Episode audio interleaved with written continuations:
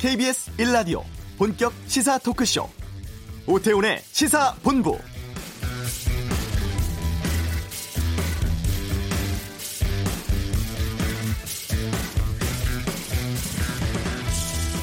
숨진 채 발견된 박원순 서울시장의 유서가 서울시를 통해서 조금 전에 공개가 됐습니다.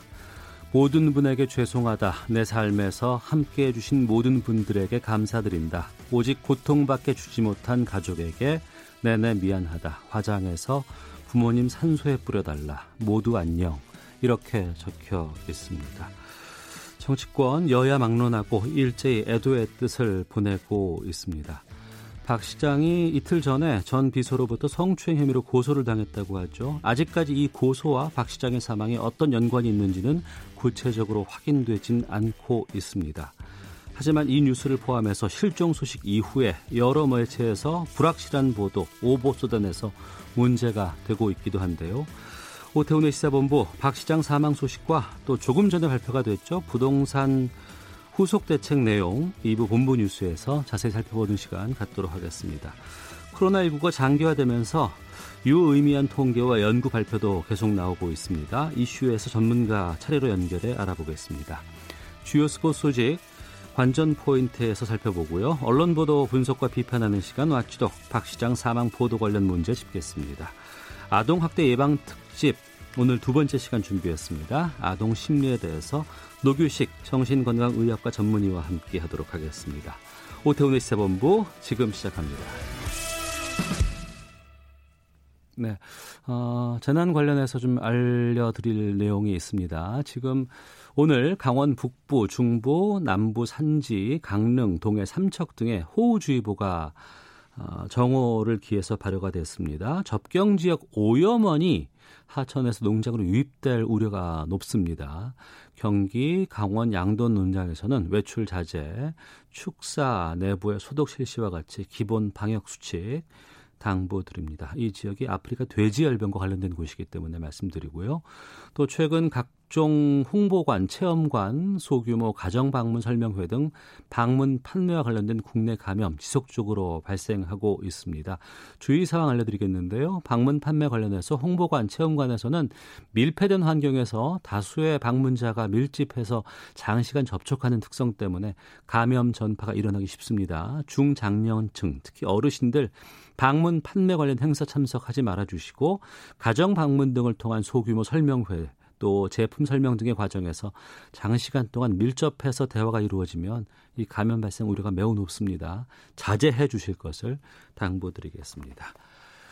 자, 저희 내용 좀 살펴보겠습니다. 코로나19 감염자 가운데 의료 급여 수급자의 사망 위험이 어, 소득이 많은 사람들보다 2.8배 높다는 연구 결과가 나왔습니다. 이 연구 진행하신 연세대 원주의과대학 인공지능 빅데이터 센터 김재영 교수 먼저 연결해서 좀 이 내용 여쭤보도록 하겠습니다.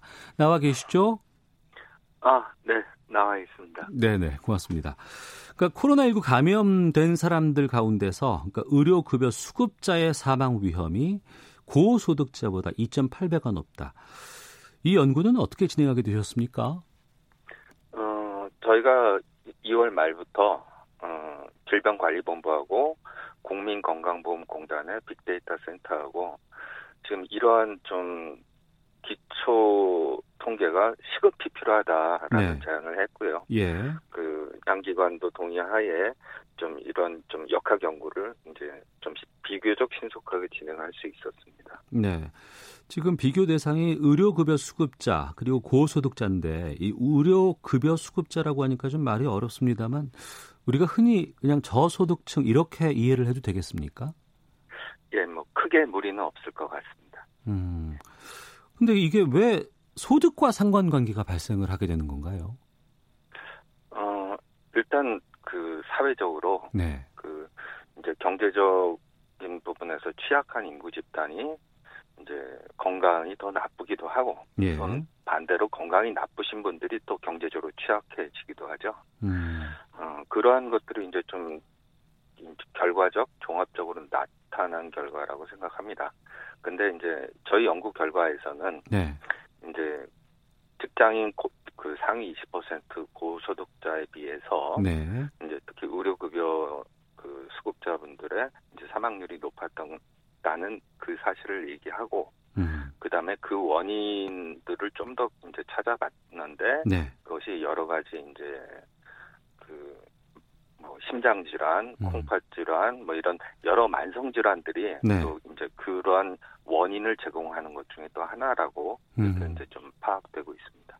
그러니까 애초에 질병을 좀 앓고 있는 분들이 코로나19에 감염이 되면 사망 위험이 훨씬 더 높은 거 아니겠어요? 저희는 2019년 12월 말까지 예. 이제 그 코로나 19 이제 감염자분들이 그동안 이미 이제 앓고 있었던 질환들을 사전에 이제 정리를 해서 네. 어 사전에 어떤 질환이 있었고 그다음에 코로나 19에 감염됐는데 그 이후에 나타난 사망을 이제 관찰한 것입니다. 네. 이 코로나 19 발병률 또 사망률과 이 소득과의 관계 이게 참 우리 의료 현실이라든가 우리 사회상을 좀 반영할 수 있을 것 같은데 이게 어떤 메시지를 남긴다고 보십니까? 사실은 그 요번에 이제 언론에서 주목해 주신 결과가 나오기 한 2주 전에 예.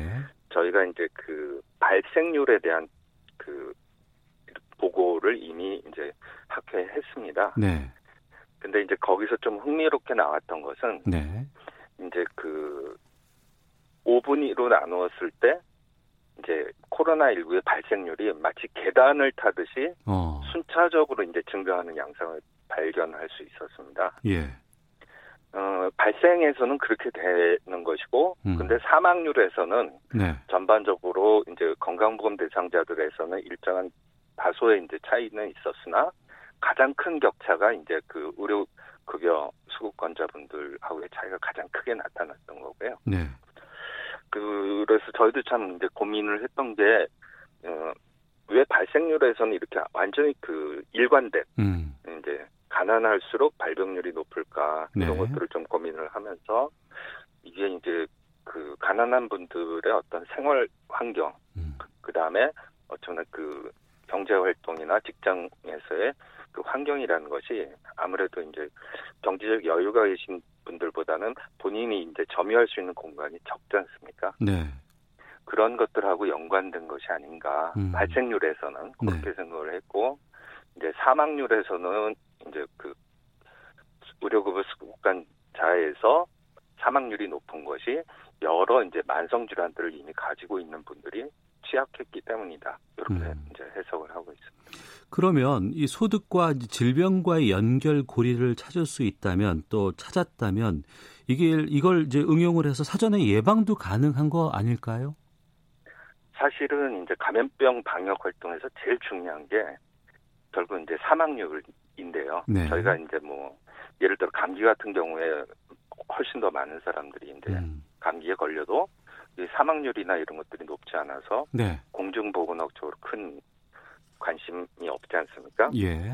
어, 근데 이제 이런 코로나19처럼 이제 사망률이 어느 정도 이상이 되는 질환에서는 제일 중요한 게 이제 사망을 막는 것이고, 음. 그럼 저희는 이제 그 건강보험의 빅데이터를 이용해서 이 사망에 영향을 미치는 위험 요인들을 이제 빨리 찾아내는 것이 네. 바로 이제 올바로 이제 신속하게 방역 활동을 하고 음. 대국민 홍보를 하고 이런 것들은 이제 반영이 되는 것이죠. 네. 저희는 이런 이런 이제 보고 신속 분석하고 보고 작업을 이미 3월 달부터 예. 정기적으로 해가지고 그 결과물을 질병관리본부에 이제 보고해 왔습니다. 네. 어, 교수님께서 가습기 살균제 피해 규명 당시에도 이 빅데이터 분석을 하셨다고 들었습니다. 이 질병 아, 네. 치료나 예방에 이 빅데이터 분석이 어떤 의미를 가진다고 보십니까? 일단 그 사실은 뭐 최근에는 빅데이터로 뭐 이제 그 돈을 벌거나 일자리 창출하는 이런 거에 관심이 많으신 분들도 있는데요. 네. 사실은 빅데이터는 이제 전 국민 본인들의 정보인 거고 어. 이것들이 이제 국민의 정보가 어떤 공익의 공익적 목적으로 제대로 활용되는 것이 매우 중요하고 네. 지금 우리나라의 이제 건강보험 자료는 이제 5천만 국민의 그 상세한 어떤 의료 이용 내역 같은 것들이 다 담겨 있습니다. 네. 그렇기 때문에 이것을 잘 활용하면 음. 사실은 원인을 규명하기 어려웠던 이제 가습기 살균제 피해 규모도 저희가 이제 산출하기도 했고요. 예. 음, 그다음에 요번처럼 이제 코로나 19의 위험 요인이나 뭐 사망에 미치는 위험 또는 발병에 미치는 위험 같은 것도 신속하게 이제 분석할 수 있는 그런 인프라를 이제 지금 예를 들어 건강보험공단의 빅데이터실 이런 데서 이제 갖추고 있는 것이죠. 네. 그잘 쓰면 예. 아주 좋은 이제 도구가 되는 것입니다. 음, 잘 쓰면이란 전제를 말씀해 주셨는데 네, 예, 최근에 코로나19 상황에서 우리가 빅데이터를 활용해서 감염률 같은 걸 파악하고 있지 않습니까? 그리고 실시간으로 예. 문자를 통해서 이제 알려주기도 하고요. 이 부분이 좀 상당히 좀 효과적이다, 뭐 K 방역이다 이렇게 평가를 내리기도 하는데 이 부분에 대해서 좀 말씀을 해주시죠. 지금 사실은 이제 그 방금 말씀하신 영역에 쓰이는 이제 빅데이터는 저희 건강보험 쪽의 빅데이터는 아니고 네. 주로 이제 카드 이용 내역이나 음. 이제 뭐 CCTV나 뭐 이런 것들의 기록들인데요. 네. 어, 이것이 이제 그 상당히 절제되어 사용되는 것이 매우 중요합니다. 어. 실제 현장에서는 어찌됐든 개인의 이제 사생활 정보이기 때문에 네. 우리 그 실제 조사 요원이나 담당자들이 철저한 어떤 그 인권 감수성을 가지고 네. 이제 그 잘 설명하면서 이제 사용하는 것이 중요하고요. 음. 어, 물론 이제 건강보험공단이나 이런 자료에도 이제 같은 동일 거주지에 사는 사람이 누군지 같은 직장에 다니는 사람이 누군지 이런 것들을 이제 활용할 수는 있는데요. 네. 이런 부분들은 이제 좀 상당히 조심스럽죠. 음. 단계에서. 네. 이번 연구 결과 통해서 코로나 19 상황에서의 소득이 뭐 발병이라든가 사망에도 좀 영향을 끼친다는 좀 어, 저희가 정보를 얻게 됐습니다. 이걸 통해서 좀 우리 공공으로 좀 확충하게 되고 사회적 안전망 좀 촘촘히 하는 제도 좀 꼭 필요한 것 아닌가 생각이 드네요. 오늘 말씀 여기까지 듣도록 하겠습니다. 고맙습니다. 감사합니다. 예, 연세대학교 원주의과대학 인공지능 빅데이터 센터 김재영 교수 연결해서 말씀 들어봤습니다. 그러면 최근의 코로나19 상황에 대해서도 좀 말씀을 나눠보도록 하겠습니다. 지금 N차 감염이 계속 지역사회에서 좀 퍼져 나가고 있습니다. 광주도 지금 심각하다고 하는데 한림대 강남성심병원 감염내과 이재갑 교수 연결해서 좀 짚어보겠습니다. 안녕하십니까? 예, 안녕하세요. 예. 최근에 코로나19 추이는 어떻게 보고 계세요? 일단 뭐 수도권은 조금 덜 발생하게 하는데 수도권은 뭐 끊임없이 계속 발생하고 있고요. 예. 특히 대전하고 강주에서 최근에 한 100여 명 넘게 환자 발생하면서 특히 광주 같은 경우는 이제 사회적 거리도 2단계도 올렸고 예. 그래서 수도권의 그런 발병 양상이 지방으로 좀 확산되는 양상 유지되고 있고 또 해외에서 유입되는 환자들은 꾸준히 계속 들어오고 있고 네. 이런 상황으로 생각이 됩니다. 네, 상당히 오랫동안 50명대를 오르내리면서 확진자가 계속 나오거든요. 해외 유입도 그렇고 지역 발생도 그렇고 이건 그나마 관리가 되고 있는 겁니까? 아니면 우리가 좀 잡기 힘든 상황까지 오고 있는 겁니까? 일단 그냥 균형을 맞췄다고 할까요? 딱 어. 그냥 이제 뭐 경제 재개나 뭐 이런 거와 더불어서 방역도 느슨하게는 안 가고 있는데 그게 네. 딱 그냥 절충돼 가지고 그냥 시소를 타고 왔다 갔다 하는 느낌이 딱 받고 있습니다. 그 말씀은 이 상태가 당분간은 계속될 수밖에 없다는 의미로도 들리는데요. 그렇죠. 그러니까 만약에 지금의 방역 수준을 계속 간다면 그냥 이 정도 수준은 그냥 용인하면서 가겠다라고 이제 생각을 할 수밖에 없는 상황이 될 것 같아서 어. 그래서 전문가들끼리도 조금 이제 좀 이렇게 의견이 나눕니다. 예. 그냥 지금 상황처럼 그냥 계속 끌고 가자. 뭐 어. 많이 발생하는 건 아니니까. 예, 예. 일부는 아예 조금 이 정도면 잡을만 하니까 확실하게 그냥 뭐 2주든 4주든 강하게 해서 어. 4월 말처럼 지역 감염 한 제로까지 나오는 상황 만들고 다시 재개하면 어떻겠냐. 네. 이렇게 의견이 좀 분분히 나눠지고 있는 건 맞습니다. 그러면 그 나눠지는 의견 가운데 이재갑 교수께서는 어느 쪽에 좀더 저는 사실은 한번 좀 꺾어줄 때가 되지 않았나 생각이 들어서 예. 조금 강하게 한 2주나 4주 정도 확실하게 해서 조금 4월 말 정도 상황까지 좀 만들어 놓고 음. 그리고 이제 좀 그 사이 좀 정비를 좀 해놓고요. 네. 그래서 이제 다시 좀 했으면 좋겠다 이렇게 생각을 하고 있기는 한데 네. 근데 이제 정무적인 판단이나 이런 부분들을 해야 되는 정부 입장은 쉽지 않은 것 같아요. 아침에도 회의를 했는데 네. 상황 이제 좀 쉽지는 않은 것 같더라고요. 이렇게 판단하는 데 있어서는. 예. 문제는 경제군요. 예, 그렇죠. 경제가 상당히 힘든 것뿐만 아니라 우리나라는 그래도 어떻게 잘 버티고 있지만 외국 상황이 나쁘다 보니까 네네. 그러니까 이제 이제 앞길이 좀 잘 안 보이니까 어떻든 계속해서 꾸준하게 경제 상황을 잘 조정하면서 가야 될 거라고 이제 정부는 생각하고 있는 것 같습니다. 네. 그 그리고 역학조사가 쉽지 않은 사례가 꽤 많이 있다는 얘기를 들었어요.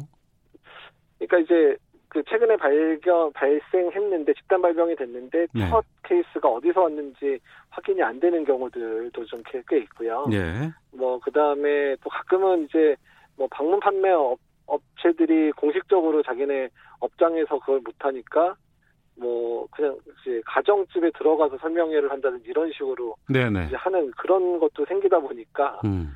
이게 좀 이제 뭐라 그럴까요? 이제 역학조사라든지 어떤 이제 이런 행정 조치들이 강화되니까 숨어 들어가는 그런 그룹들이 나타나는 거예요. 네. 이제 이제 그런 경우들은 이제 찾아내기도 힘들 뿐더러 음. 그런 분들이 뭐 정말 가명을 쓰고 모임을 한다든지 뭐 이런 상황도 있다 그래요. 그러다 네. 보니까 역학 조사를 하는 사람들 입장에서 역학 조사관들 입장에서는 상당히 이제 초기에 난항을 겪는 일들이 또 발생하는 것 같습니다. 네, 우리가 초반에 대구 신천지 사례를 봤을 때 그때 상당히 좀 그 기하급수적으로 확진자가 늘었잖아요. 네. 그런데 그때 잡고 나서 그리고 이제 5월 연휴 지나고 나서 이제 이태원 클럽발 이후에 이제 지역 감염이 계속 확산되고 있는데 잡고 난 네. 이후였습니다. 근데 이태원 클럽, 부천 물류센터, 뭐 개척교회, 방문 판매업체 여기는 기존의 초반의 바이러스와는 다른 GH그룹 바이러스다라고 정은경 본부장의 의견을 냈습니다. 네. 이게 어떤 바이러스인데 바뀐 거예요? 어, 일단 이제 워낙에 이제 그 코로나 바이러스 자체가 RNA 바이러스 유전적 변이를 많이 하기 때문에 네. 이게 이제 지역별로 유행하면서 조금 조금 변형된 게 이제 다른 대륙으로 넘어가는 패턴들인 거예요. 네. 그래서 중국에서 유럽에 갔다가 유럽에서 미국 갔다가 미국에서 이제 국내로 들어오는 그런 과정을 거친 형태로 생각이 되고요. 네. 유행하는 거랑 형태는 비슷한 것 같고요. 음. 근데 뭐 최근에 뭐, 뭐 전파속도 여섯 배 빨랐을 때 뭐 이런 얘기, 가 나오는데 네. 사실은 좀 약간 잘못 전달된 부분이고요. 어떤 건가요, 그러면? 그러니까 일단은 이제 그 세포 단계 연구에서 어. 이 바이러스가 이 세포에 침범하는 수준이 여섯 배 정도 빨라졌다 뭐 이 정도의 실험적인 결과거든요. 예. 근데 이게 세포에 들어가는 거랑 사람에서 사람으로 전파되는 것도 다른 개념이거든요. 음. 그러니까 실제로 그렇게 빨라졌더라도 사람 간 전파나 이런 양상들이 변했느냐 생각해 보면 그렇게 많이 변한 것 같지는 않은 상황이라서 네. 일단은 그 부분을 조금 언론에서 이 논문을 전달하면서 좀 잘못 전달된 부분이 좀 있는 것 같습니다. 제가 뭐 주목 해서 볼 상황은 아닌 거겠군요. 그러면. 그러니까 이제 한 가지 이제 좀 유전적 변이가 조금 이제 심하게 변한 건 있는데 네네. 네. 실제로 인상 양상을 변하게 할 거냐는 아직 증명된 바가 없어서 조금 어. 역학조사나 이런 결과들을 좀 한번 좀 기다려 봐야 되는 상황이고요. 예. 근데 국내의 상황을 보게 되면 그냥 검사를 열심히 하다 보니까 종, 이제 여러 명이 동시에 진단되는 거로 보이지 음. 전파가 그렇게 빨라졌다 이렇게 느껴지지는 사실 않아서 음. 그래서 일단은 아직까지 그 임상적 의의가 있는지 잘 모르겠습니다. 알겠습니다. 그러겠습니다. 자, 근데 하나만 더 여쭤볼게요. 예, 예. WHO에서 코로나19 네. 공기 감염 가능성 이걸 뭐 인정했던 보도 나오고 있습니다. 그러니까 사실 이제 그 감염 관리 가이드라인이 이제 어젠가 나왔는데요. 그 예. 그 내용 보면 일단 주된 경로는 비말 경로가 맞다라는 건 계속 인정을 하는 겁니다. 예. 근데 다만 이제 사람이 좀 많이 모이고 밀집되고 밀폐된 공간에서는 조금 더 광범위하게 확산되는 게 아니냐. 그러니까 음. 이런 부분이 그러니까 공기맥의 감염으로 의심되는 사례들이 좀 있다. 네. 그래서 이 부분은 좀 더 연구가 필요하다. 이제 이렇게 얘기를 한 거여서 네. 그러니까 뭐 인정을 했다기보다는 이제 그만큼 코로나 바이러스가 잘 전파된다라는 특성을 얘기한 거고 어. 비말 감염에 주된 건데 일부 피 일부는 가능성이 있겠다. 그래서 예. 아직까지 비말 감염이 맞긴 맞고요. 음. 다만 이제 일부 상황에서는 이제 사실 비말 감염과 공기 감염이 딱 어디 무, 이제 무자르시 잘리는 부분이 아니거든요. 네네. 어차피 호흡기로 전파되는 양상이다 보니까 음. 그래서 일단 일부 그런 부분이 의심되는 부분이 있겠다 정도로 생각을 하시면 좋겠고요. 네. 그래서 국민들께서는 비말 감염이 주된 거다. 음. 다만 극히 일부의 아주 밀폐된 공간이나 많은 사람이 말을 하게 되거나 이런 상황에도 문제가 되는 부분이고요. 네. 그리고 그 한 230명의 과학자들이 WHO에 권고한 내용의 사실 그 이유는 이제 우리나라 사실 마스크도 열심히 해서 손위생도 잘하고 있잖아요. 네. 근데 이제 마스크의 중요성에 대해서 너무 간과가 됐기 때문에 어. 이런 식으로 전파도 되니까 네, 네. 마스크 착용을 더 잘해야 된다. 이런 의미로 사실 WHO에 권고 이제 권고를 했던 내용이기 때문에요. 음. 그래서 사실 우리나라는 마스크 좀 잘 착용하고 있으니까 마스크를 더 잘 착용하면 된다 정도로 받아들이면 되는 결과로 생각하시면 될 것 같습니다. 알겠습니다. 그리고 그 코로나 19 앓고 나면은 뭐 항체가 생겨서 일정 기간 면역력을 얻게 되는 데 네. 한국 사람이 항체 형성률이 현저하게 낮다 이런 보도가 났습니다. 아, 이건 그, 어떤 의미인 거예요? 아, 그러니까 한국 사람이 걸렸는데 항체가 안 생기다 이런 개념이 아니고 예. 그러니까 지금 우리나라가 이제 외국보다는 확진 환자 수가 많지는 않잖아요. 그렇죠. 그래서 광범위하게 감염된 사례는 아닌 것 같다. 어. 라는 거고. 근데 이제 우리나라는 또 특히 검사를 되게 열심히 하다 보니까 조그만 증상이 있거나 또는 오히려 뭐 증상이 없더라도 전수조사하면서 무증상 감염자까지 막 찾아냈잖아요. 그렇습니다. 근데 이제 미국이나 유럽이나 이런 데는 환자가 너무 많이 발생을 하니까 네. 정말 좀 이제 입원을 필요하거나 증상이 심한 분들 중심으로 검사를 하고 있죠. 아. 그러니까 그런 데는 이제 확진자 숫자에 비해서 이제 항체 검사는 이제 한 번에 걸렸던 사람 다 골라내는 거니까 예. 항체 검사할 때 그 두 개의 갭이 상당히 벌어지거든요. 예. 그러니까 그제 그렇다는 얘기는 우리나라 검사 열심히 했다는 측면들도 있고 음. 그만큼 우리나라는 면역이 형성될 정도로 광범위하게 확산되지는 않았다 네. 정도로 이해를 하시면 될 것 같습니다. 그러니까 깨끗한 사람들이 많다는 뜻 아니겠어요? 그렇죠. 그러니까 앞으로 이제 더 걸릴까 거꾸로 얘기하면 좋은 거는 우리나라 그만큼 방역을 잘하고 사회적 거리두기 같은 거를 잘했다는 걸 간접적으로 평가하는 내용이 되는데 네. 거꾸로 말하면 앞으로 걸릴 사람이 너무 많다는 얘기도 되는 거예요. 어, 앞으로 걸릴 사람이 많을 수도 있다 이런 우려.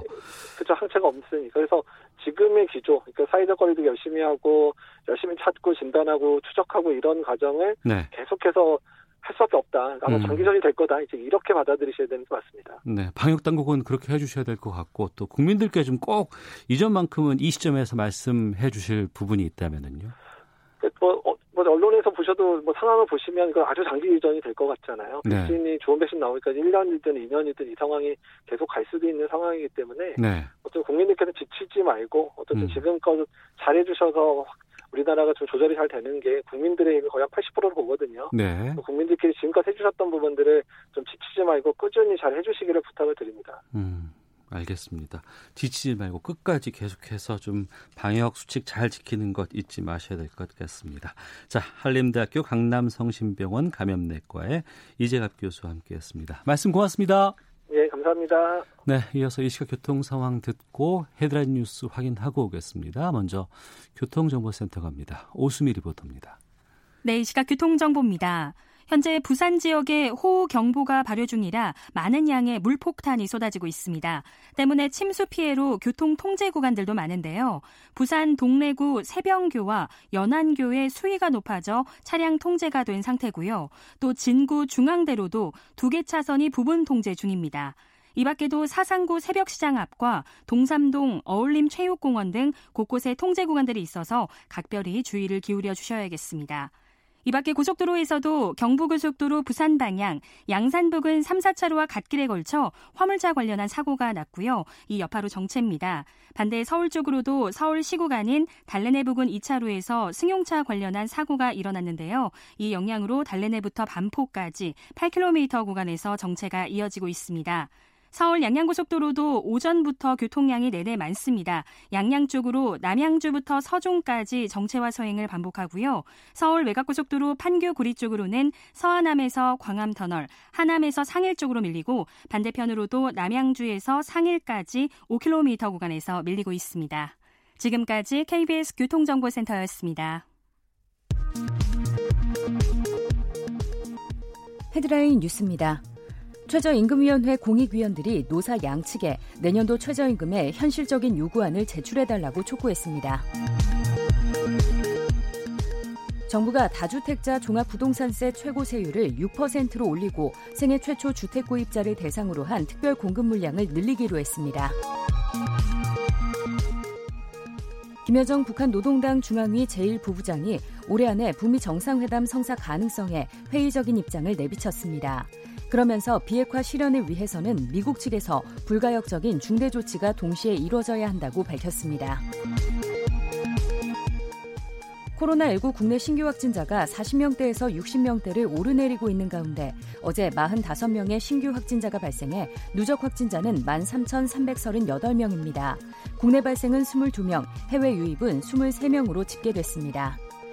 지금까지 라디오 정보센터 조진주였습니다.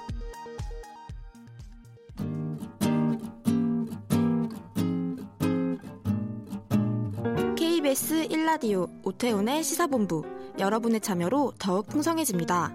방송에 참여하고 싶으신 분은 문자 9730번으로 의견 보내주세요.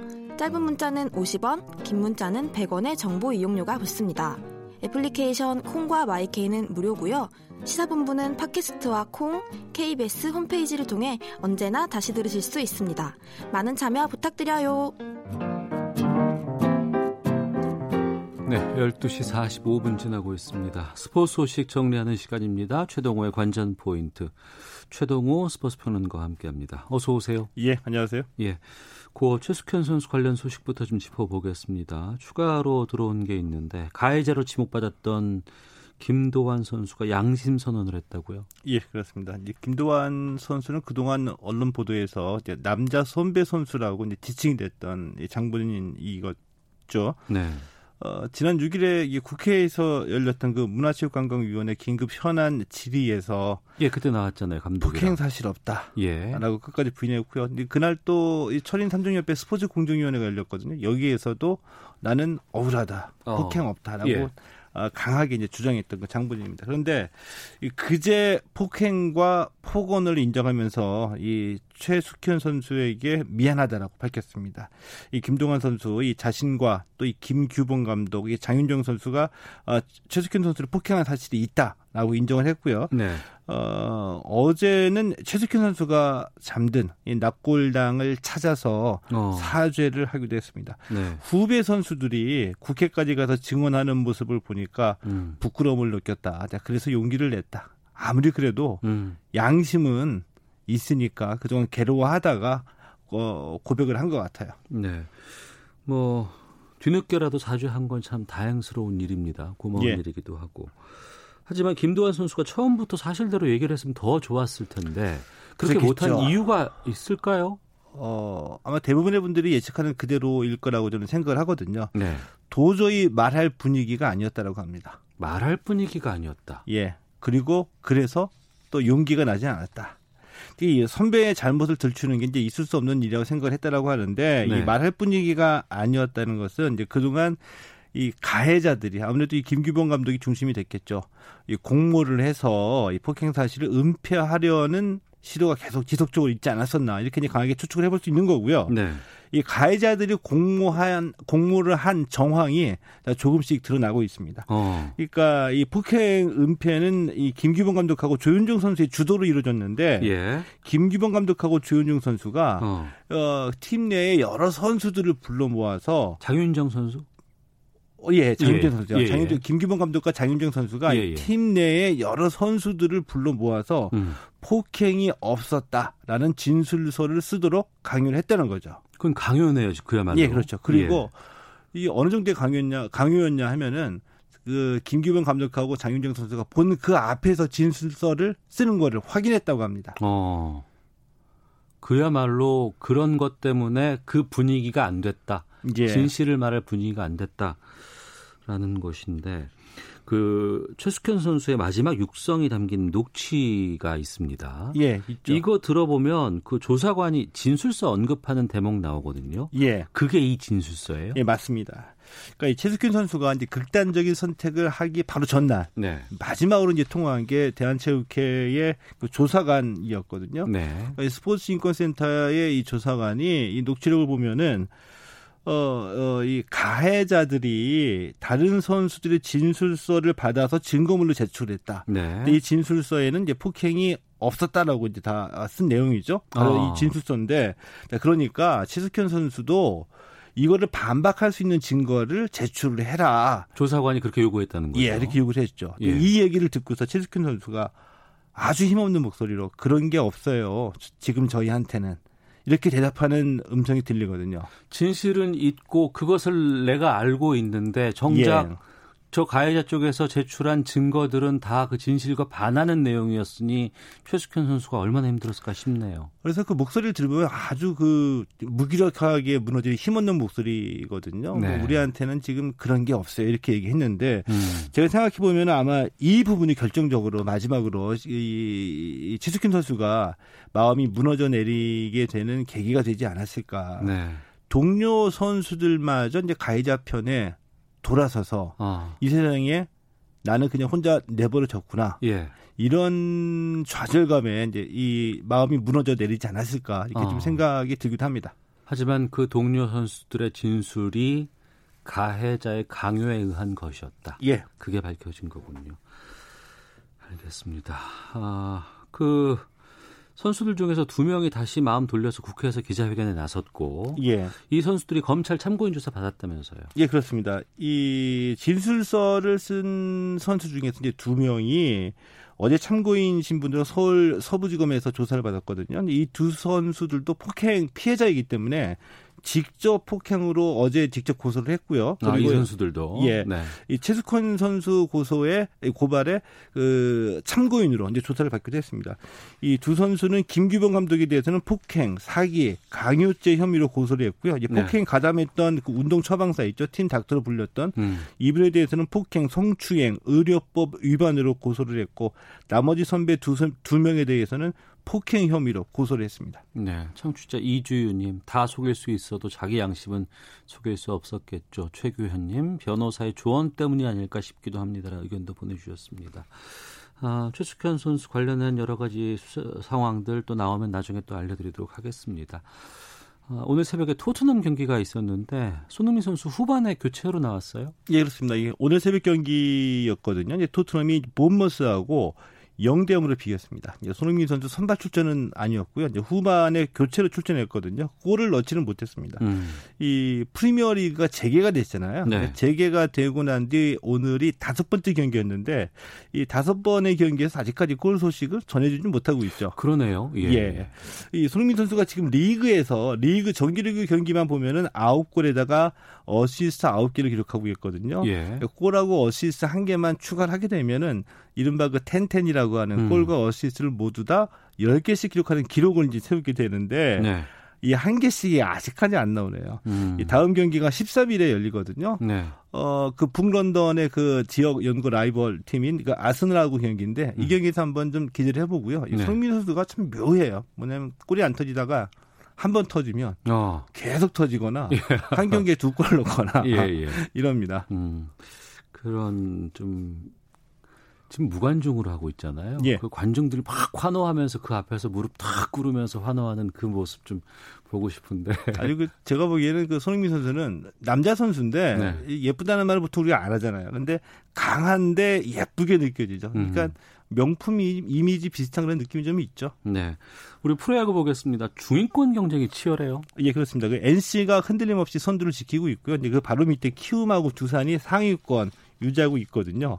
근데 그 밑에서 LG하고 기아, 삼성의 중위권 경쟁이 치열한 겁니다. 네. 4위, 5위, 6위 싸움을 벌이고 있거든요. 음. 그러니까 5위까지 포스트 시즌에 진출하게 되니까 어, 지금 구도 구도라면은 어, LG, 기아, 삼성 이 세 팀 중에 두 팀이 네. 어, 이 가을려고 할수 있다는 얘기인데 음. 지금 어느 정도 치열하냐 하면은 예. 자고 일어나면 순위 바뀌어져 있습니다. 그러니까 매일매일 바뀐다는 거 아니에요? 예. 예.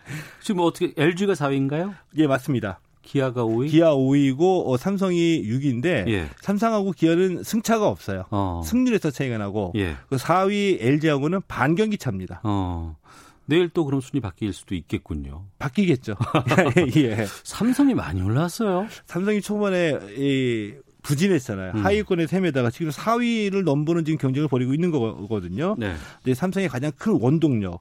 삼성이 지금은 특별한 스타가 없습니다. 어. 스타가 없는데 네. 대신에 선수층이 두, 터워요 네. 그러니까 지금 주전으로 뛰고 있는 선수의 공백을 메꿔줄 수 있는 백업 멤버가 아주 많다는 거죠. 음. 어, 이, 이것이 이제 여름철에 접어들게 되면 체력 소모가 심해지잖아요. 그렇죠. 때문에 주축 선수 몇 명 위주로 가는 팀하고 어. 선수층이 두터워서 백업 멤버가 출전을 해도 전력의 예. 차이가 발생하지 않는 팀하고는 이 여름철 체력 소모가 심한 때는 전력 차가 좀 나기 마련이죠. 예. 삼성의 강점이 바로 여기에 있습니다. 음. 글쎄요. 이제 계속해서 순위권 다툼이 치열해지다 보니까 시간이 가면 갈수록 더욱더 이제 프로야구에 대한 열기는 좀 올라가지 않을까 싶습니다. 자, 지금까지 관전 포인트 최동호 스포츠 평론가와 함께했습니다. 말씀 고맙습니다. 예, 고맙습니다. 예. 잠시 후 2부 와치독 준비되어 있습니다. 박원순 서울시장의 사망 관련된 소식 뒤에 감춰진 오보 논란 짚어보는 시간 갖겠습니다. 시사본부가 7월 한 달간 준비한 특집이 있습니다. 아동학대 예방 특집인데요. 두 번째 시간 준비되어 있습니다. 학대 피해 아동 또 가해 부모의 심리에 대해서 알아보겠습니다. 2부에서 뵙겠습니다.